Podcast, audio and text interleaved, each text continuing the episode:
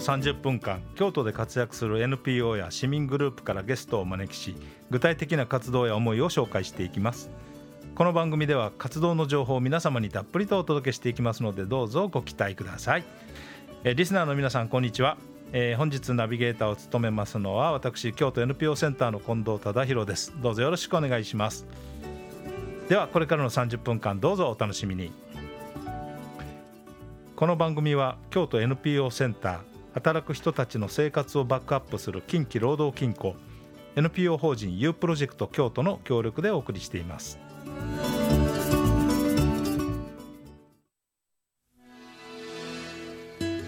えー本日のゲストは京都地名研究会事務局長を務めの入江重治さんです。入江さんどうぞよろしくお願いします。どうぞよろしくお願いいたします。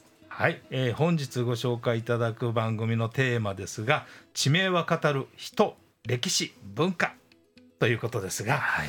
えーまず京都、まあ、千年の都京都と言われますけれども、まあ、古くから使われてきた地名が多数存在しています、はい。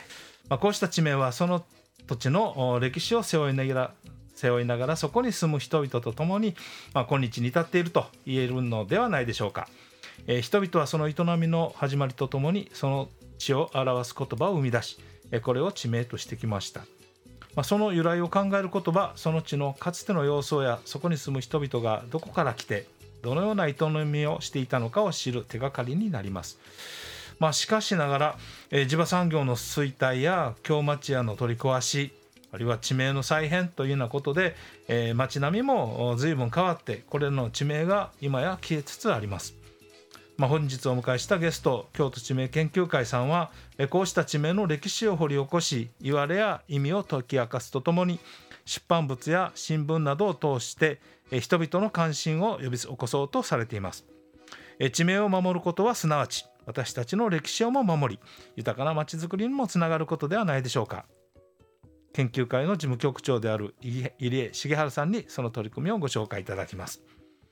ということなんですけれども、まあ、千年の都と言いますが、まあ、平安京があー置かれてからでももうすでに1200年が経って、ね。はい。まああのね、5番の目っていうことで、まあ、京都の町っていうのはその情報性が引かれてそれ以来こう整備されてきたわけですけどもう同じ5番の目でもあの北海道の札幌市は明治に生まれた新しい町でもうあの何条何丁目っていうことで極めて合理的で、えーその名前住所を知れば誰でもそこに行きつけるということですけど京都はなかなかそうはいかない。同じ5番の目でも通り一つ一つに名前がついていてまたそこに町名っていうのが、もうもうありとあらゆるとかたくさんたくさんあるわけですよね。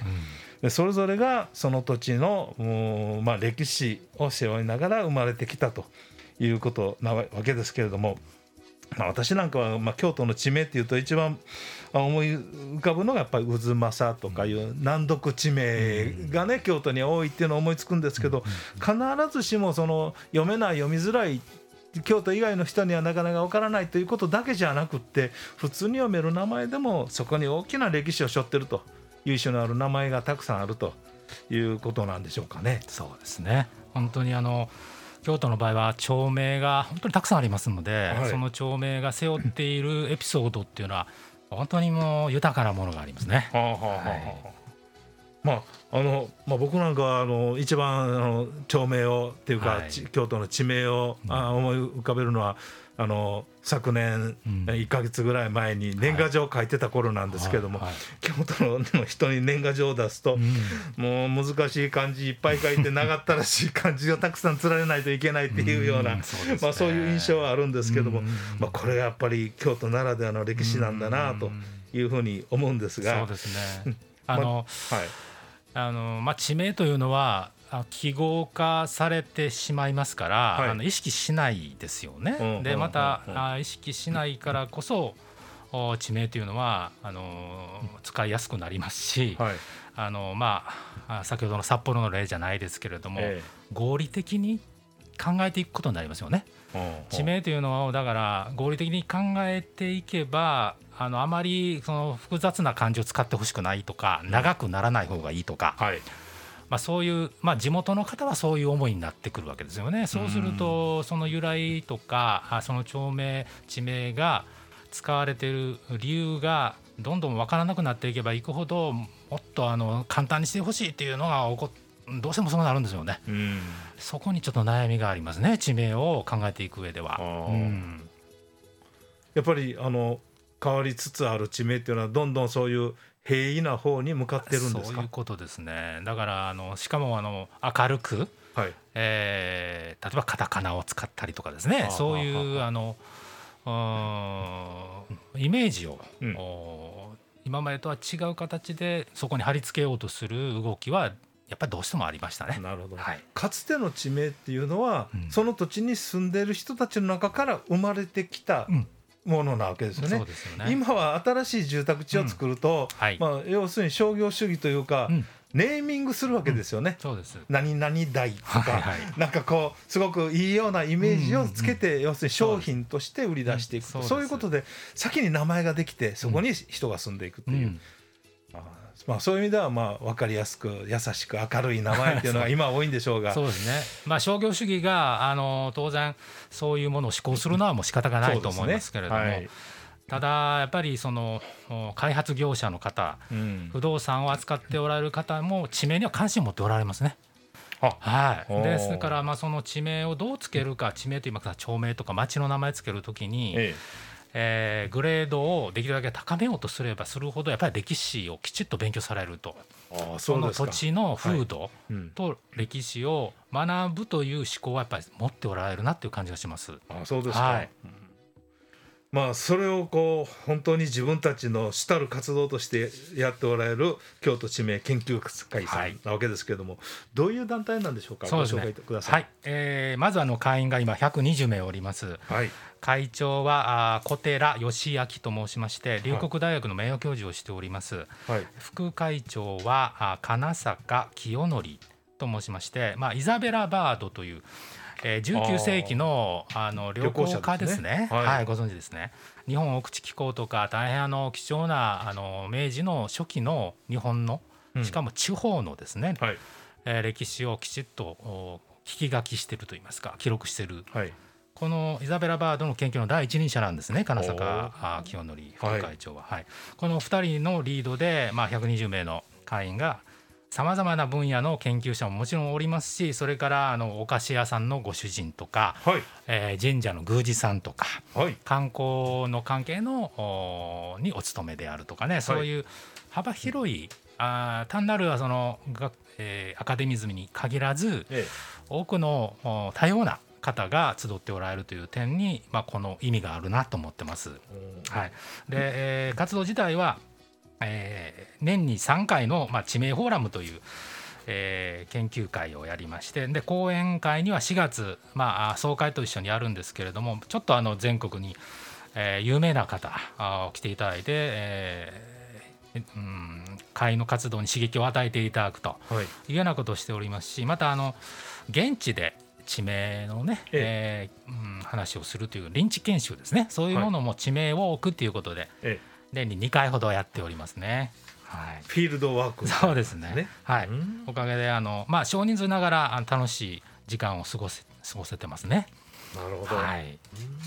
いやあのまあ会長、あるいは副会長がええ。そういうね、あの本当にこう第一線の研究者の方々ええ。ということで、はい。まあじ実際私も今日あのお話伺う前にはい。少しぐらいは予習しておかなきゃと思いまして、えー皆さんの会のあの、えーホームページの方を拝見したんですけどありがとうございます。極めてなんかはいあの、うん学級的なというか そういうような。ちょっと敷居が高そうには見えると思うんあっですよ。ねたんですけど、はい。伺ってますと、ええお菓子屋さんやええ神社の宮司さんもご参加されたりとか、ええそれぞれにそれぞれの興味関心の範囲でアプローチしたらいいということなわけそういうこですかね。とですね。うん。だからまずはあの私がいつも申してますのは、えー自分の身近な地名、はい。地元の町名とか地名にまずは関心を持っていただく。先ほど言いましたようにどうしても記号化されてしまって、はい意識しないものですよね。うんね。最も意識しないもの。これを意識化するっていうことがまず地名の足がかりになるんじゃないかなと思いますね。はい、意外とまあ新興住宅地の地名も面白いです。うん。はい、そういう歴史がなさそうでも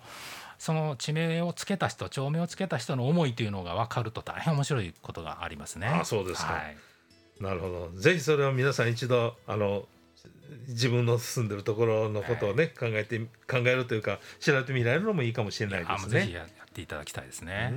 そして私たちの仲間になっていただきたいなるほどなるほどそうですね。はいその方法とかも指南していただけるということでもあるかもしれませんですね。すねお互いに学び合えると思います。なるほど。はい、で、まあそういう形で今まあ120名を用意して活動なさっておられるということですけども、うんはい、これはいつから活動始められたんですか？これはね2002年なんですね。えー、今年だからちょうど20年、えー、年ま、丸20年過ぎたんですね。はい、あそうですか。あの先ほど申しましたあの会長副会長のお名前言いましたけれども、えー、あのまあ創立者は吉田兼彦と。いう、はい、あの国語学者ですね、はい、えー、その国語万葉の研究とか上代語語源の研究をされてる方でこの方のネットワークがすごかったんです。はい、もう惜しいことに今年の9月に、えー、99歳で亡くなられましたけれども、えー、この吉田兼彦に、えー、よって作られたこの活動が今あの本当に花開いてるという感じがしますね。はい、あそうですか。なるほど、はいまあ、丸20年も続けてこられたということはまずもってすごいことだなと、はいね、20年経ってもなかなか、うん、あのこの興味というか、うん、まだまだわからない地名というかそういったものは尽きないですか？いっぱいありますもう。分か。っていることの方が少ないですね。あそうですか、はい、まだまだそうです、えー、だから面白いですね。はい具体的にはどういうような活動をですね、はい、しておられるかということを、はい、あのこの先お伺いしていきたいなと思うんですけれども、はい。はい、えー、まず会のことをですねご紹介いただいたところで、はい、ちょっとここでですね、一度音楽を挟んで、ね、次に、えー、後半に入りたいと思いますが、はい、えー、今日ご紹介いただけますのはどういった音楽でしょうか、私の大好きなあジョン・コルトレーンとジョニー・ハートマンのコンビによる、はい、1963年にニュージャージーで録音された「えー、曲をご紹介いたします。はい、えー、My One and Only Love です。えー、本日の京都ハッピー NPO ゲストにお迎えしておりますのは京都地名研究会事務局長の入江茂治さんです。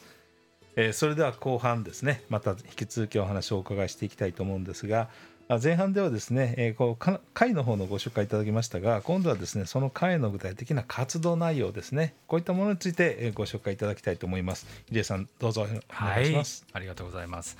まずあの4月にあの講演会をやりまして全国から、あの非常に活躍されてる、えー、研究者をね、はい。のお話を聞きましてで7月に、えー、研究活動の発表をする。それから、えー、10月にもう1回。そして明けて1月にもう1回。都合3回の、えー、講演あのごめんなさい研究発表を行います。研究発表というのは、はい、そのそれぞれ会員の方々が研究をされてるのを発表される、えー、まあ、手を挙げてもらうっていうのもありますし、それからなかなか手が上がらない時はね 探したりもするんですが、はい、ただどうしても若い方がねえー、発表していただきたいんですけどなかなかそうなかならないですよね。どうしても決まった顔ぶれになっちゃうのがもう悩みの種ですね。それとあの、まあ、臨地研修として地名ウォークっていうのをね、はい、やりまして、まあえー、前回は10月にあの大津ですね、はい、えー、ここを巡ったりしました、まあ、京都地名研究会ではあるんですけど京都にこだわらず、はい。まあ、特にお隣の近江ですね、はいはい、非常に歴史の深いところですし大変私も大好きなところですが、えー、そういうところもあの視野に入れてやっております。はいそうですね。皆さんの方であの、これまであの本も何冊もこう出版されてらっしゃって、はい、まあ、京都だけじゃなくて近江の地名についても随分とね、まあ、本出版されるぐらいに、あの研究活動も重ねておられるんですね、はい、だからこういうの出版企画を軸にしながら自分たちの研究のペースを作ってる感じがしますね。はい、特にあの2018年から2019年にかけて行われあの京都新聞の、はい、一面に地名物語という連載記事をですね毎日書かせていただきました、はい、これは大変大きな私たちにとっては経験でして、ええええ。ー、地名をめぐってあの討論ですね、はい、自分たちの意見を交流し合って一つの見解を出していくという、はい、なかなかこれはあやるやれそうでやれない経験でした。あれは私も、はい、あの全部あのコレクションしましたですけども、はい、あの限られた文字数の、はい、文字数の中で、ね、あのね地名についてのその曰くなりなんなりを書くというのは大変なことだったろうなとね。結構あれは文章修行になりますね。そうですよね。はいおおそらくあの今日この番組を聞いておられるリスナーの方々の中にも、はい。あそれだったら知ってるという方もね、結構いらっしゃるんじゃないかと思いますね。すね。13か月間連載ですもんね。そうですね。反響がやっぱありましたね。でしょうね。厳しいご意見もあります、うん。あのちょっと間違うと大変なことになりますね。なるほどなるほど。まあやっぱり自分のね、えー地域の地名についてのご意見も思い入れ持ってらっしゃる方もね。すからね。まあいますもんね。それがまた面白かったですけどね。あそうですか。はい。試されました。大変私たちは。はいまあそういういろいろなそのかつええ。研究するだけではなくってそれを成果として発表する場も出版物であったり、あるいはあのそういう新聞、まあしはい新聞とかですね。はい。あるいは講演活動、うん。そういったものも通じていろいろと成果はいを出しておられると。ね比較的な興味持っていただきやすいのかなののおお話をはい。聞きたいということでよくゲストをね、はい。えーに、えー招いていただいたりしますね。あそうですか、はいまあそういったところでっていう、はい。なんかまあ変な言い方ですけど、はいはい。講演って言っててこうつかみとかやるじゃないですか、はい。そういう意味でこの番組ではじゃないんですけどもね、はい何かその一般の人にあへえそうだったんだっていうような関心持っていただけるようなねなんかはい。エピソード的うなん。その地名。この地名はこういったことでっていうのはなんかないでしょうかね。ハードル高いですね、ちょっと。あそうですかはいあのまあ、あえて言いますとですね、ええあのまあ、どなたでもご存知の烏丸ですね、こはれについてのエピソードをご紹介しますと。普通はカラス丸ですよね。あなんでご存知なんですか？いやいやじゃなくて普通に読んだらカラス丸 ですよじゃですよね。でも京都の方は私も含めて烏丸だと、はい烏丸は間違いだというふうにやっぱりおっしゃいます。はいはい、これがやっぱりそのいろいろ話題になりましてね。はいはい、な烏丸通り烏丸っていう読み方がやっぱり正しい読み方ではあるんですね結局結局。あそうなんですか？はい、はいだから烏丸と読むので烏丸は間違いだというあの受け取り方はちょっとやっぱり、えーちょっと残念な受け取り方ですね。と言いますのは、はいあの烏丸家という奥下さんがあのおられまして、はいで烏丸家という奥下さんがいるということはねえその正門が烏丸工事に面していたから烏丸家っていうわけですね。えなるほど。ということはお名前は地名の読み方なんです。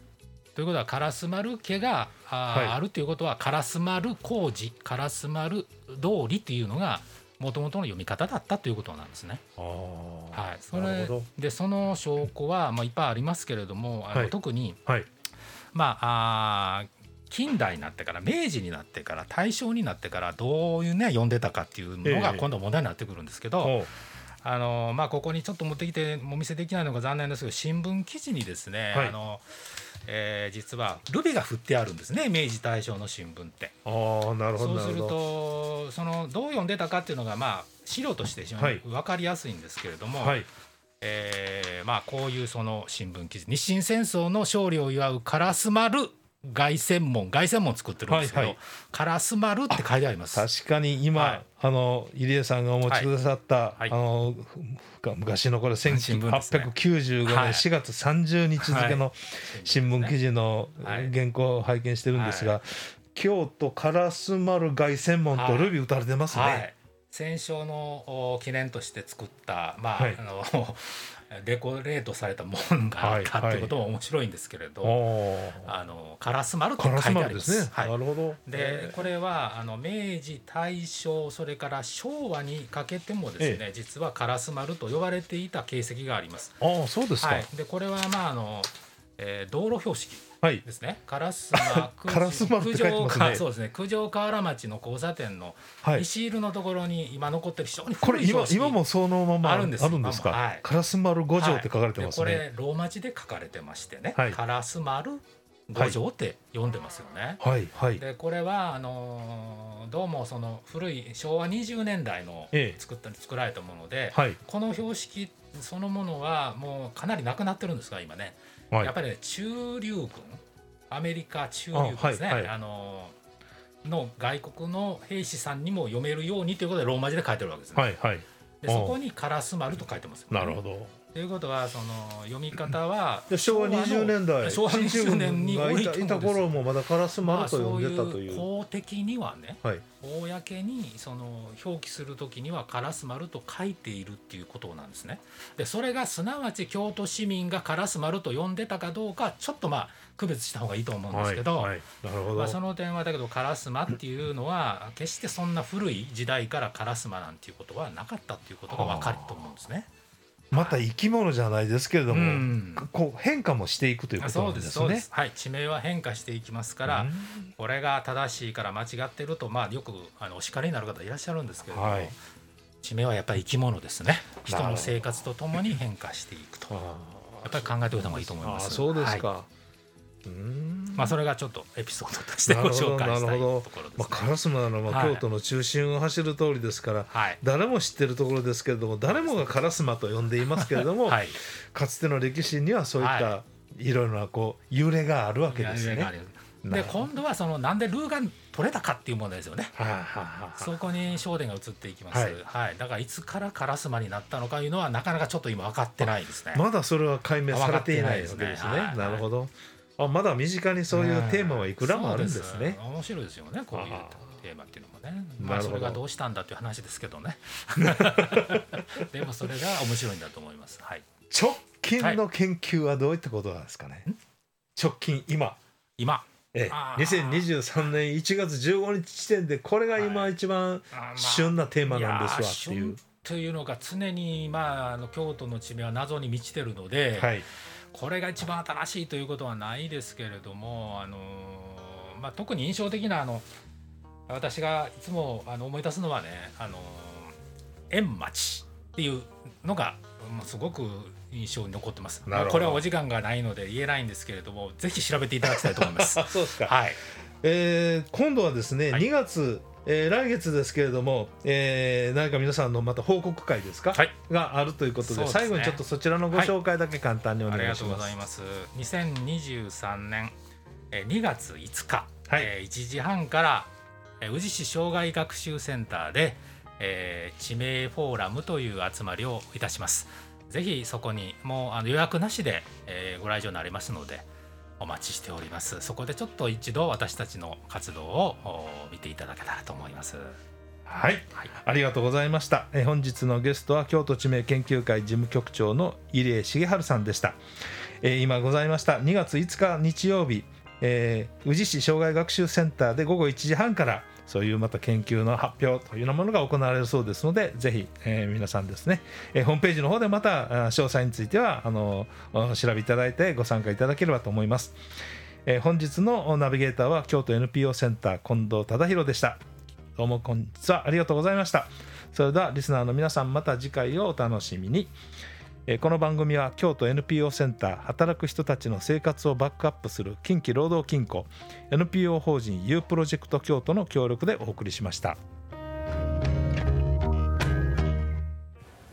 NPO 法人 U プロジェクト京都は入り口は遊び出口は文化をコンセプトにまちづくりの拠点京町や室町有志庵を運営しています。有志庵の有志とは遊ぶ子供の子と書いて有志旅人を意味します。旅人のいおりの有志庵さまざまな人が行き交い文化が生まれる出会いの場。ここではクリエイティブなテーマで活動するメンバーが参画しています。